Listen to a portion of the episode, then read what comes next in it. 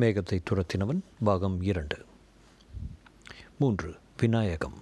உருவாய் அருவாய் உளதாய் இலதாய் மறுவாய் மலராய் மணியாய் ஒளியாய் கருவாய் உயிராய் கதியாய் விதியாய் குருவாய் வருவாய் அருள்வாய் குகனே. அரை நிறைய சாமி படங்கள் சைவம் வைணவம் சாய்பாபா என்ற ஆறடிக்கு பன்னிரண்டு அடிச்சவர் முழுக்க படங்கள். அரை பூராவும் காய்ந்த புஷ்பங்கள் ஊதுபத்தி புகை திருநீர் சந்தனம் பக்தி எல்லாம் கலந்து ஒரு வாசனை அடித்தது. விநாயகம் சுத்தமாக கைகால் மு முகம் கழுவி திருநீர் அணிந்திருந்தார் விளக்கேற்றி வைத்திருந்தது. பழைய மலர்களை களைந்து எல்லா கடவுள்களுக்கும் புதுசாக மாலை அணிந்திருந்தார்கள். அறையை விட்டு வெளியே வந்து அன்பே அன்பே என்று கூப்பிட்டார். தனத்தின் குரல் வாசல் அறையில் கேட்டது. இன்னும் ஆளை காணுங்களே நீங்கள் எங்கேயாவது அனுப்பிச்சிங்களா? இல்லையே.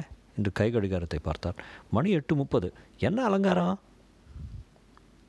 செகண்ட் ஷோ என்றாள். பிள்ளை அவ தூங்கிடுவா. அன்பு வந்தான்னா அவனையும் துணைக்கு அழைச்சிட்டு போயிடலான்னு பார்த்தேன். நீங்கள் வர்றீங்களா? என்ன படம்? ஆறிலிருந்து அறுபது. நான் வரல. தனலட்சுமி நேராக பார்த்தார் இரண்டு பேருக்கும் பன்னிரெண்டு வயது வித்தியாசம். இப்போதும் அவள் அழகாகத்தான் இருந்தாள். கை நிறைய வளையல்கள் எல்லாம் தங்க வளையல்கள் பெருசாக பொட்டு வாய் நிறைய வெற்றிலை. அவன் வந்தால் மட்டும் போயிட்டு வா. தனியாக போக வேண்டாம். தனியாக யார் போவாங்க? ஆனால் என்னை யார் அபகரிக்க போகிறாங்க நாற்பது வயசு கிழம். அதுக்கு இல்லை தானா? நகைக்கு சொல்கிறேன் இத்தனை நகை ஓட்டுக்கிட்டு போறியான்னுட்டு தான். கழட்டி வச்சிருவா எல்லாத்தையும் உருவிட்டு போயிடுவா என்று இறைந்தாள். இப்போ என்ன சொல்லிட்டேன் சத்தம் போடுற? அவன் இந்த மோதிரங்க பழைய வலையில் அழிச்சு பண்ணிக்கிட்டேன். அப்படியா? என்கிட்ட இருக்கிறது மொத்தம் மூணு நகை. திருப்பி திருப்பி அழிச்சு முருகா என்றார். சைக்கிளை உள்ளே கொண்டு வந்து வைத்துவிட்டு ஓசைப்படாமல் நடந்து புறக்கடை பக்கம் சென்றான் அன்பழகன். ஏம்பு இவ்வளோ லேட்டு? பஞ்சர் என்றான். இப்போ என்னோட சினிமா வர்றியா? நான் வரல சித்தி. ஏண்டா? உடம்பு சரியில்லை என்றான். அன்பழகன் தரையை பார்த்து கொண்டே. தரையில் சிமெண்டில் ஸ்திரமாக பூ போட்டிருந்த பூக்கள் உயிர் பெற்று நெளிந்தன. ஊரெல்லாம் சுற்றிட்டு ஒம்பது மணிக்கு வர்றதுக்கு உடம்பு சரியாக இருக்கும். எங்கூட சினிமா போகிறப்ப தான் வந்துடும் உடம்பு சரியில்லை சித்தி உடம்பு சரியில்லை சித்தப்பா உடம்பு சரியில்லை சித்தி உடம்பு சரியில்லை அப்போ சித்தப்பா உடம்பு சரியில்லை சித்தி உடம்பு சரி டே நிறுத்துறா அவன் சிரித்தான். அவன் பையிலிருந்து நூறு ரூபாய் நோட்டு நெளிந்தது. விநாயகம் தன் மனைவியை பார்த்தது அன்பு ஏது பணம்? என்ன பணம்? பையில் தெரியுது பார் பணம். அது ஏன் பணம்? என்றான் பார்க்காமல். ஏது அது? நான் சம்பாதிச்சேன். சம்பாதிச்சியா? ஆமாம் சொந்தமாக சம்பாதிச்சேன். திருடில் பொய் சொல்லலை சித்தப்பா சித்தி கேளுங்க. எத்தனை நகை பாருங்கள் உங்கள் பா உங்கள் மேலே எத்தனை நகை? எவ்வளோ செஞ்சிட்ருக்கீங்க? வைரம் வைரம் பாப்பாவுக்கு ப்ராக்கு வாங்கினா நூற்றி அஞ்சு ரூபா சித்தாவுக்கு செருப்பு வாங்கினா நாற்பது ரூபா கான்வெண்ட்டுக்கு மாதம் நூற்றி பத்து ரூபா அரை கிளாஸுக்கு நூற்றி பத்து ரூபா. எனக்கு எனக்கு என்று அழுத்தமாக ஒரு வித ஆத்திரத்துடன் போயிட்ட எனக்கு. எனக்கு என்ன செஞ்சுருக்கீங்க? அஞ்சு பைசாவும் பத்து பைசாவும் கெஞ்ச வேண்டியிருக்கிறது. என் சட்டையை பாருங்கள் காலரில் எவ்வளோ கிழிசல். என் செருப்பு பாருங்கள் எவ்வளோ தப்பா தச்சு போட்டாச்சு? எனக்குன்னு கை செலவு காசு வேண்டாமா? நான் என்ன மிஸ்ஸினா இதை பாரு அன்பு. உனக்கு என்ன தான் வேணும்? ஒரு செருப்பா? ஒரு சொக்கா? அவ்வளோதானே எனக்கு ஒன்றும் வேண்டாங்க. நான் இனிமேல் சொந்தமாக சம்பாதிச்சுக்கிறேன். எனக்கு திறமை இருக்குது ஒருத்தர் வேலை கொடுக்குறதா சொல்லியிருக்காரு. என்ன விட்டுடுங்க. நான் வீட்டை விட்டே போயிடுறேன். எடுபடி வேலைக்கு வேறு ஏதாவது ஆளை போடுங்க. அவ்வளோதானடா சின்ன பிள்ளையிலேருந்து உன்னை எடுத்து வளர்த்ததுக்கெல்லாம் இதுதானா நீ காட்டுற நன்றியே. நீங்கள் என்னை எடுத்து வளர்த்ததுக்கு நான் நிறைய ஒழிச்சாச்சு. நன்றியை பற்றி பேசாதீங்க நான் வேலைக்காரன். அவன் பேசுகிறத பாரு தானா. என்ன மாதிரி பேசுகிறான் பாரு. வேலைக்காரன் அவன். என் மகன் இல்லையா? என்றார் விநாயகம். அவர் தாடை நெற்றி புருவம் எல்லாம் சுருங்கி இறுகி உதடுகள் துடிக்க ஆரம்பித்து விட்டன. அந்த கோபத்தில் அவர் உடம்பு உடம்பு பூரா நடுங்கி ஆரம்பித்து விடும். அன்பழகனுக்கு இப்போது அதெல்லாம் பெருசாக படவில்லை. சித்தப்பாவும் சித்தியும் விசித்திரமாக தோன்றினார்கள். அந்த சம்பாஷணையே தன்னுடன் சம்பந்தம் இல்லாதபடி வேறு யாரும் நடத்தும் ரேடியோ நாடகம் போல் இருந்தது.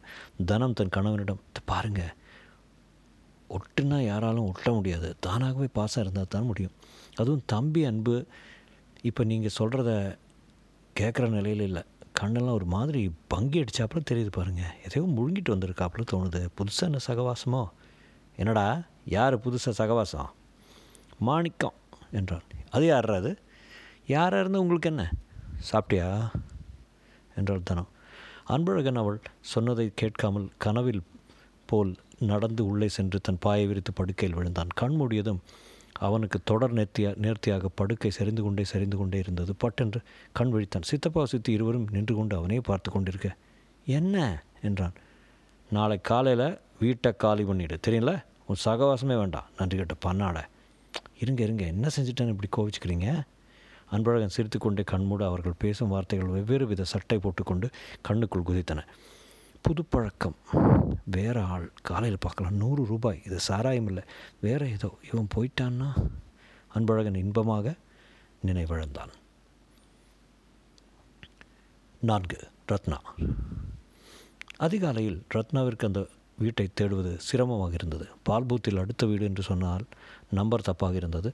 ஒன்று பால்பூத்தை மாற்றியிருக்க வேண்டும் இல்லை நம்பரை. ரத்னாவை பார்த்ததும் ஒரு சிடுமூஞ்சி கூட வழி சொல்லுவான். ஆட்டோ ரிக்ஷாக்காரன் அன்பாக இருந்தான். சமயத்தில் நம்பரெல்லாம் மாற்றிருக்காங்கம்மா நீங்கள் வச்சுருக்கிறது புது நம்பரா பழைய நம்பரா? தெரியலைங்களே. அவர் பேர் என்ன சொன்னீங்க? விநாயகம் பேங்க்கில் மேனேஜராக இருக்கார். ஒரு வீட்டில் விசாரிக்க அந்த இளைஞன் வழி சொல்லிக் கொண்டே இருந்தவன் ரிக்ஷாவுக்கு உட்கார்ந்து ரத்னாவை பார்த்ததும் என் பின்னாலே வாங்க நான் காட்டுறேன் என்று மனம் வந்தான் தேங்க்ஸ் என்று சிரித்தாள் ரத்னா. அப்பாடா என்று வீட்டில் நுழைந்து மறுத்து கொண்டாள். எங்கடி திடீர்னு? என்றாள் தனம். ஒரு இன்டர்வியூக்காக வந்தேன்க்கா. அதான் அதான் இங்கே தூங்குறாரா? அப்புறம் உங்கள் வீட்டு விஸ்வாசி எங்கே? அன்பு அன்பு? ஷ் கத்தாத. அதை கவனியாமல் ரத்னா உள்ளே போய் தரையில் படுத்திருந்த அன்பழகனை உலுக்கி எழுப்பினாள். எழுந்திரியா? நான் வந்திருக்கேன். எல்லோரும் ஏன் இப்படி தூங்கி வழிகிறீங்க காஃபி கொட்டு கொடுக்க வேண்டாம்? அன்பழகன் கண்விழித்தான் ரத்னாவின் முகம் பளிச்சென்று தெரிந்தது. ஹலோ அன்பு என்றாள். சிரித்தாள். அட என்று எழுந்தான். சட்டென்று அவனுக்கு விழுப்பு கண்டுவிட்டது. எப்போ வந்தீங்க ரத்னா? இதை இப்போ தான் வந்த உடனே உன் கையால் ஒரு காஃபி கிடைக்கணும்னு எதிர்பார்த்தேன். தூங்கி வழிறிய. அன்பழகன் தீவிரமானான். ரத்னா நான் இந்த வீட்டில் இருக்க போகிறதில்ல அதெல்லாம் அப்புறம் பேசலாம். நீ வாடி. ஹலோ ஹலோ ரத்னா கண்ணு. என்னது திடீர்னு கடுதாசி கூட போடாமல் என்றான் விநாயகம். அத்தான் உங்களுக்கு மெக்னெயில் கம்பெனியில் யாராவது தெரியுமா? மெக்னெயிலா? பார்க்குறேன். என்ன விஷயம்? ஒரு வேலைக்கு இன்டர்வியூ என்ன வேலை? Receptionist cum telephone operator Anbazhagan மெதுவாக எழுந்து பல் தேய்க்க போனான். என்ன ஆள் ஒரு மாதிரி பேசுகிறாரு ராத்திரி கோபம். இப்போல்லாம் அன்பு கொஞ்சம் மாறிக்கிட்டே வர்றான். எல்லாத்தையும் சரி பண்ணிடலாம். அன்பு அன்பு ஒரே ஒரு வேண்டுகோள். என்று அவனிடம் சென்றாள். நுரையாக என்ன? என்றான். கிச்ச கிச்சென்று பல் செய்து கொண்டு நான் இன்டர்வியூக்கு போகிற போது என் கூட வரியா துணைக்கு. பார்க்கலாம். வர்ற நீ. ஏ போய்க்கலாம் தானே? இல்லை ரத்னா நிஜமாகவே இந்த வீட்டில் எனக்கு விநாயகம். வேண்டாம்னா போயிடலாம் அம்பு. உன்னை யாரும் கட்டி பிடிச்சி வச்சுக்க விரும்பலைங்க. என்றார். ரத்னா சண்டே அப்புறம் போட்டுக்கலாம். எனக்கு என்னவோ இன்றைக்கி அன்பு தேவை. என்ன அன்பு? நாளைக்கு கோவிச்சுக்கலாம் என்ன என்று அவனை தள்ளிக்கொண்டு வாஷ் பேசினில் முகம் கழுவினாள். ஒரு தடவை அவளை பார்த்தான். ராத்திரி ரயிலில் சரியாக தூங்காத கண்கள் அழிந்த பொட்டு கலைந்த தலை ஒன்றும் அவள் ஆதார தோற்றத்தின் அழக அழகையும் உற்சாகத்தையும் பாதிக்கவில்லை. தனலட்சுமியின் சின்ன வயசு தோற்றத்தை சற்று புதுப்பித்த மாதிரி இருந்தால் குரல்லேயே எட்டு நாள் கோபத்தை சாப்பிடக்கூடிய வசீகரம் குறைக்க கண்கள். அதில் எப்பொழுதும் இருக்கும் புன்னகை. நிச்சயம் வேலை கிடச்சிரும் என்றான் அன்பழகன். ஏதோ அதிகாலையில் ஆசீர்வாதம் பண்ணுற பார்க்கலாம். அப்போ என் கூட வர்றியா? இன்றைக்கி மட்டும். இன்றைக்கி மட்டும். ஏப்பா நேற்று ஏதாவது அடிதடி சண்டை நடந்ததா? ரத்னா அவர் பெரிய மனுஷராயிட்டார் வீட்டை விட்டு போகிறாராம் அன்பழகன் சித்தப்பாவை முறைத்து பார்த்தான். எல்லாம் நான் சரி பண்ணுறேன் கவலைப்படாதீங்க என்றாள் ரத்னா. அன்பழகனுக்கு ரத்னா இருக்கும்போது அவ்வளவு கோபித்து கொள்ள முடியவில்லை. ஆனால் பொதுவாகவே மௌனமாக இருந்தான். காலை காப்பி போடவில்லை. இதோ வருகிறேன் என்று செருப்பு மாட்டிக்கொண்டு விருட்டென்று கிளம்பி விட்டான் ஏங்க அவன் இப்படி ஆயிட்டான் நேற்று ராத்திரி சண்டை. ஒரு மாதிரி குடிச்சாப்பில் பேசினான். சித்தப்பாவுக்கு கோவம் வந்துருச்சு வீட்டை விட்டு வெளியே போடான்ட்டார். அக்கா அவனை வீட்டை விட்டு போக சொன்னால் நீ என்ன செய்வ? யோசிச்சுப்பார் அவனை நீங்கள் நடத்துகிற விதம் நல்லா இல்லை. அவங்க ஃபேமிலிக்கு எவ்வளோ ஒத்தாசை? அத்தாண்டி எனக்கும் அவனை விரட்டுறது இஷ்டமே இல்லை. அவங்க ரெண்டு பேரும் தான் சண்டை போட்டுக்கிட்டாங்க. சரி நான் ஒன்று செய்கிறேன் ஊருக்கு போகிறதுக்குள்ளே இவனை சமாதானம் பண்ணிடுறேன். எத்தனை நாள் இருப்ப? ஒரு மாதம் இன்னும் தீர்மானிக்கலை. அப்பா எப்படி இருக்காரு? பரவாயில்லக்கா சின்னக்கா தான் உடம்பு நேராகவே இல்லை. உன்னை விட வயசானப்பறம் தெரியுறாங்க. ஆப்ரேஷன் பண்ணிக்கான்னு சொன்னால் கேட்டு கேட்க மாட்டேன். மறுபடியும் உண்டாயிருக்காளா? ஆமாக்கா. அன்பழகன் தன் வைராக்கியத்தை சோதித்து பார்ப்பதற்கே தன் எதிர்ப்பை நடைமுறையாக்குவதற்கே வெளியே வந்திருந்தான். மூளை கடைக்கு போய் ஒரு பெட்டி சிகரெட் வாங்கி கொண்டான். அந்த வீட்டில் பச்சை தண்ணி குடிக்க மாட்டேன் என்று சொல்லி கொண்டான். காஃபி ஹோட்டலில் நின்றான். சிகரெட் பற்ற வைத்து கொண்டான். தலைவலி விண் விண் என்று தெரித்தது. நேற்று புகைத்த அந்த ஸ்பெஷல் செய்யும் மிச்ச சாகசம். அடேயப்பா இரண்டு இழுப்பில் இவ்வளவா? மாணிக்கத்தை மறுபடி பார்க்க வேண்டும். வேலை தருகிறேன் என்று சொல்லியிருக்கிறார். என்ன வேலை? இன்றைக்கு வீட்டுக்குள் நுழையக்கூடாது. ஒரு நாள் நான் இல்லாமல் அவர்கள் தவிக்கட்டும். அதனால் ரத்னா வந்திருக்காளே. ரத்னாவை நினைத்த அன்பழகனுக்கு வயிற்றுக்குள் என்னவோ செய்தது. அழகான இளமையான பெண்ணின் அருகாமை தன்னுடைய படிப்பற்ற நாதியற்ற நிலைமையை அடிக்கோடிட்டு காண்பித்தது. ரத்னாவை பற்றி அவனால் கனவுகள் தான் காண முடியும். என்னை விட பெரியவள் அழகானவள் நான் எங்கே அவள் எங்கே? இருந்தும் சடுதியான ஒரு கணத்தில் ரத்னாவின் ரத்னாவை அவன் சே கெட்ட எண்ணங்கள். இன்று மட்டும் வீட்டுக்கு திரும்ப போய்விடலாம். ரத்னா கேட்டுக்கொண்டதன் பேரில். இன்றைக்கு சலுகை. நாளிலிருந்து நான் வெளியே. அவன் வீடு திரும்பிய போது ரத்னா புஸ் புஸ் என்று பாய்லரின் கீழே ஊதிக்கொண்டிருந்தால் பாத்ரூம் முழுக்க புகை கெரசின் வாசனை. அவன் வீடு விடுங்க ரத்னா நான் பற்ற வைக்கிறேன். ஒரு நிமிஷத்தில் பற்ற வைத்தான். கொடியில் அவள் உள் பாவாடை பாடி எல்லாம் தொங்க அதுவே அவனை சங்கடப்படுத்தியது. நான் குளித்த கையோட நீயும் குளிச்சிடுனே? சரி ரத்னா. அதான் நல்ல பழக்க அடையாளம். நேராக போய் சித்திக்கு ஏதாவது ஒத்தாசை தேவையான்னு கேட்டுற இன்றைக்கி மட்டும் கேட்குறேன் உங்களுக்காக. சரி இன்றைக்கி மட்டும் எனக்காக என்று சிரித்து கொண்டு தன் புடவையை களைய துவங்குவது அவனுக்கு கொஞ்சம் தெரிந்தபின் கதவை மூடினாள். எவனோ ஒரு முகம் தெரியாத அந்நியன் மேல் பொறாமை ஏற்பட்டது அவனுக்கு. இன்டர்வியூக்காக இருபது பெண்கள் காத்திருந்தார்கள். அந்த இடமே கசகசென்று இருந்தது. போச்சுடா சான்ஸே இல்லை என்றாள். ஒரு போஸ்ட்டுக்கு இத்தனை பெண்களா? உனக்கு தான் கிடைக்கும் ரத்னா. ஏன்? இவங்க எல்லாருக்குள்ளேயும் நீ தான் நீ தான் பளிச்சுன்னு அழகாக இருக்க. அது மட்டும் போதாத அன்பு. பதினைந்தாவது அவளை கூப்பிட்டார்கள். அன்பழகன் வெளியே காத்திருந்தான். எல்லா பெண்களுக்கும் ஐந்து நிமிஷம் என்றால் இவளுக்கு பதினைந்து நிமிஷம் ஆயிற்று. இன்னும் வெளியே வரவில்லை. அன்பழகனுக்கு அந்த அறைக்குள் இருப்பவர்கள் மேல் எரிச்சலாக வந்தது. கிழவர்கள் எத்தனை நேரம் ஒரு இளம்பெண்ணுடன் பேசி கொண்டிருப்பார்கள்? சட்டு புற்று வேலை உண்டு இல்லை என்று சொல்லி அனுப்பக்கூடாதா? மனசுக்குள் ரத்னாவுக்கு இந்த வேலை கிடைக்கக்கூடாது என்று விரும்பினான். வேலை கிடைத்தால் ரத்னா அவனிடமிருந்து இன்னும் தூரம் போய் விடுவான் ஏற்கனவே அவன் அடைய முடியாத தூரம். யாருக்கு தெரியும்? காதலுக்கு இந்த வித்தியாசங்கள்லாம் பொருட்டல்ல. எனக்கும் ஒரு வேலை கிடைத்து நானும் ஆஃபீஸ் போக துவங்கிவிட்டால் மாணிக்கத்தை மறுபடியும் எப்படி பார்ப்பேன்? ரத்னா வெளியே வந்தபோது மலர்ந்த முகத்தோடு வந்தாள். என்னாச்சு? ஏறக்குறைய கிடச்ச மாதிரி தான் சம்பளத்தை பற்றி தான் கருத்து வேறுபாடு. எவ்வளோ சம்பளம்? அவங்க நானூறு தர்றதா சொல்கிறாங்க நான் ஐநூறு ஐநூற்று ஐம்பதில் இருக்கேன். மத்தியானம் நிச்சயமாக சொல்கிறேன்னு சந்தோஷம். குரலில் சந்தோஷமே இல்லையா அன்பு? சேச்சே நான் வேறு எதுவும் நினச்சிக்கிட்டு இருந்தேன். வா காஃபி சாப்பிட்லாம். காஃபியை உறிஞ்சு கொண்டே அன்பு நீ உன் மனசில் என்ன நினச்சி வச்சிட்ருக்க? அதை எங்கிட்ட சொல்லு. நான் உன்னை விட பெரியவ. என்னால் முடிஞ்ச அளவுக்கு ஆறுதல் சொல்கிறேன் என்றாள். ரத்னா எனக்கு ஒன்றும் இல்லை. ஏதோ அப்பப்போ ஒரு மாதிரி மூடாகிட்டு ஆயிடுவேன். அவ்வளோதான் பின்ன ஏன் காலையில் இருந்து உம்முன்னு இருக்க? எங்கள் அக்கா ஏதோ சொல்லிச்சா? அத்தான் திட்டுச்சா? அவங்களாம் உறவுக்காரங்க இல்லையா? உரிமை கிடையாதா? என்ன உறவுக்காரங்க மாதிரி அவங்க நடத்தலையே? வேலைக்கார மாதிரிலே நடத்துகிறாங்க சே சே சே சே எனக்கு என்ன அந்த வீட்டில் நான் அதிக நாள் தங்க மாட்டேன்னு தோணுது. நீ இல்லாட்டி அந்த வீடு பாழாக போயிடும் அன்பு. அதெல்லாம் வெட்டி போச்சு. ரெண்டு பேர் சம்பாதிக்கிறாங்க ஒரு வேலைக்காரனை போட்டுக்கிட்டா ஆச்சு. மத்தியானம் அவர்கள் ஒப்புக்கொண்டு விட்டார்கள். ஐநூற்று ஐம்பதுக்கு ரத்னா மிக்க மகிழ்ச்சியுடன் இருந்தால் அவன் கையை குலுக்கினாள். அவள் கைப்பட்டதும் ஒரு பெரிய உபரி பாக்கியமாக இருந்தது அன்பழகனுக்கு. எவ்வளோ மெல்லிசான கை மென்மையான கை. ஆனால் சித்தியின் கை அவன் கன்னத்தை தொட்டபோது கன்னத்திலிருந்து மெதுவாக மெதுவாக மார்பில் பட்டு தன் கையை வசமாக்கி கொண்டபோது ரத்னாவோ ரத்னா இல்லையோ நிச்சயம் வீட்டை விட்டு போக வேண்டும். ஐந்து மாணிக்கம் மறுபடி. மாணிக்கம் காத்திருந்தான். ராஜசேகரன் கடைக்கு நடந்து சென்று இந்த பயம் வந்தானா ராஜ? என்றான். யாருங்க? அன்பழகனா? ஆமாம் வருவான். ஆறரை மணிக்கு சைக்கிளை போட்டுக்கிட்டு வருவான். மாணிக்கம் மணி பார்த்தான் ஆறரை கால். ஏங்க அவனுக்கு வேலை தர்றதா இருக்கீங்களா? ஆமாம் என்ன வேலை? நான் உங்ககிட்ட சொல்லணும் பாரு. ஆள் அவ்வளோ சாமர்த்தியம் போதாதுங்க. அவன் சாமர்த்தியம் யாருக்கு வேணும்? அவன் வந்தால் நான் காத்திருந்தா சொல்லாத. மறுபடியும் ஆறு நாற்பத்தஞ்சுக்கு வரேன். இந்த பாருங்கள் வந்துட்டான். கண்ணு நூறு ஆயுசையா உனக்கு. இப்போ தான் உன்னை பற்றி பேசிகிட்டு இருந்தார் மாணிக்கம்.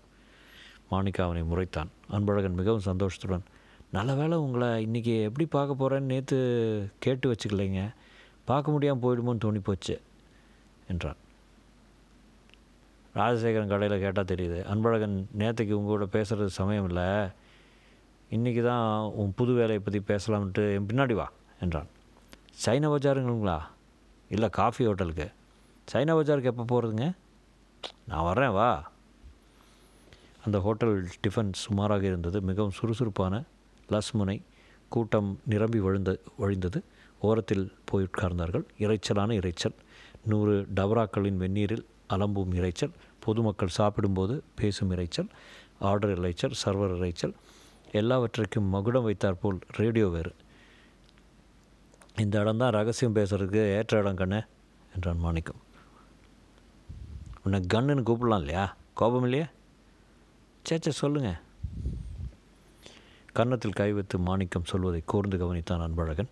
அந்த இரைச்சலில் அவன் சாதாரண குரலில் பேசுவதே மிக அருகே சென்றால் தான் கேட்க முடிந்தது. கண்ணு நாம் ஒரு வேலை செய்ய போகிறோம் சொல்லுங்கள் பேங்க்கில் திருட போகிறோம் என்னது? உங்கள் சித்தப்பா பேங்கில். என்னது? அன்பழகன் ஸ்தம்பித்து விட்டான். மாணிக்கத்தின் கண்களில் விளையாட்டு எதுவும் இல்லை. இன்னொரு பிளே இன்னொரு பிளேட் போண்டாப்பா என்றார். சர்வர் சென்றதும் ரொம்ப அருமையான எளிமையான திட்டம். மொத்தம் ஒம்பது லட்சம் ரூபாய். என்னங்க சொல்கிறீங்க புரியும்படியாக சொல்லுங்கள் சித்தப்பா பேங்க்கில் நாம் திருடுறதுன்னா சொல்கிறீங்க ஆமாம் பயத்துடன் சிரித்து உடனே தப்பிக்க காரணம் தேடி நான் நேற்று தான் சித்தப்பா கூட சண்டை போட்டுக்கிட்டு வீட்டை விட்டு வெளியே போக தீர்மானிச்சிட்டேன் என்றான். என்ன சண்டை? என்ன அவங்க ட்ரீட்மெண்ட் பண்ணுறது சரியில்லைங்க. இந்த பாரு அதெல்லாம் ஒத்தி போட்டுடு. இப்போ அதெல்லாம் முக்கியம் இல்லை. சரியாக பதினஞ்சு நாளைக்குள்ளே விஷயம் தெரிஞ்சிடும் இன்றைக்கி என்ன தேதி? பதினாறு. முப்பதாம் தேதி வேலை முடிஞ்சிடும் நான் நீ ரெண்டே பேர். ஒம்பது லட்சம். உனக்கு அஞ்சு எனக்கு நாலு. வேறு என்னங்க வேணும்? ரெண்டு காப்பி பில்லு. அவ்வளோதான்ப்பா. கடவுளே கடவுளே நீங்கள் என்ன சொல்கிறீங்க அன்பழகன் கன். நீ உடனே ஆமாம் இல்லைன்னு சொல்ல வேண்டாம். நான் சொல்கிற பிளானை கேளு. அதை பற்றி ராத்திரியில் யோசனை பண்ணு. அதிகாலையில் தீர்மானம் பண்ணு. வேண்டாம். முடியாது எனக்கு தைரியம் இல்லைன்னா சரி சொல்லிவிடு ஆனால் இப்போ சொல்லாத. இப்போ தீர்மானிக்காத. நாளைக்கு சாயங்காலம் தீர யோசித்து பிற்பாடு சொல்லு. ஆனால் இப்போது நான் உன்னை கேட்டுக்கிறது ஒன்றே ஒன்று தான் நான் சொல்கிற திட்டத்தை கொஞ்சம் சேவிசாச்சு கே கேட்கணும் அவ்வளோதான் காஃபி ஆ ஆறிட போகிறது அன்பழகன் சற்று நேரம் மௌனமாக அந்த காஃபியின் ஆடையை பார்த்து கொண்டிருந்தான். சொல்லுங்கள் என்றான். உங்கள் சித்தப்பா பேங்க்குக்கு பிரான்ச் மேனேஜர் தானே? ஆமாங்க. தினம் வீட்டுக்கு சாவி கொத்து கொண்டு வருவாரா இல்லையா? யோசித்து ஆமாங்க என்றார். வர்ற அக்டோபர் ஒன்றாந்தேதி என்ன கிழமை? தெரியாதுங்க. திங்கக்கிழமை. தொடர்ந்து ஒன்றாந்தேதி என்ன செய்வீங்க? சம்பளம் கொடுப்பாங்க. உங்கள் சித்தப்பா வேலை செய்கிற கிளைக்கு பக்கத்தில் ப்ரெசிஷன் எலக்ட்ரானிக்ஸ்னு ஒரு எலக்ட்ரான்னு ஒரு ஒரு கம்பெனி இருக்குது மொத்தம் ரெண்டாயிரத்தி எண்ணூறு பேர் வேலை செய்கிறாங்க ஒரு ஆளுக்கு சராசரி முந்நூற்றி ஐம்பது ரூபாய் சம்பளம்னு வச்சுக்கிட்டா எவ்வளோ ஆகுது? மாணிக்கம் ஹோட்டலின் பில்லின் பின்புறத்தில் கணக்கு போட்டான். ஒம்பது லட்சத்தி எண்பதாயிரம். அட கொஞ்சம் முன்ன பின்ன வச்சுக்க. ஒன்பது லட்சம். ஒரே நாளில் பட்டுவாடா ஆறுது. உங்கள் அப்பா பிரான்ச்சில் இருந்து மாணிக்கம் சற்று நிறுத்திவிட்டு தொடர்ந்தான். ஒன்றாந்தேதி பணம் ட்ரா பண்ணுறாங்கன்னா முதல் நாளில் பேங்க்கில் அந்த பணம் இருக்கணுமா வேண்டாமா? முதல் நாள் என்ன? செப்டம்பர் முப்பது ஞாயிற்றுக்கிழமை விடுமுறை. அதனால் சனிக்கிழமையே இந்த பணம் பேங்க்கில் இருக்க போகுது அன்பு. நீ செய்ய வேண்டியது ரெண்டு முக்கியமான காரியம். ஒன்று மேல் விவரம். ரெண்டு சாவி கொத்து மாணிக்கம் மேலே பேச பேச அன்பழகனின் கவனம் அத்தனையும் அவன் வார்த்தைகளில் புதிய சுவாரஸ்யமான கதை கேட்கும் குழந்தை போலானான்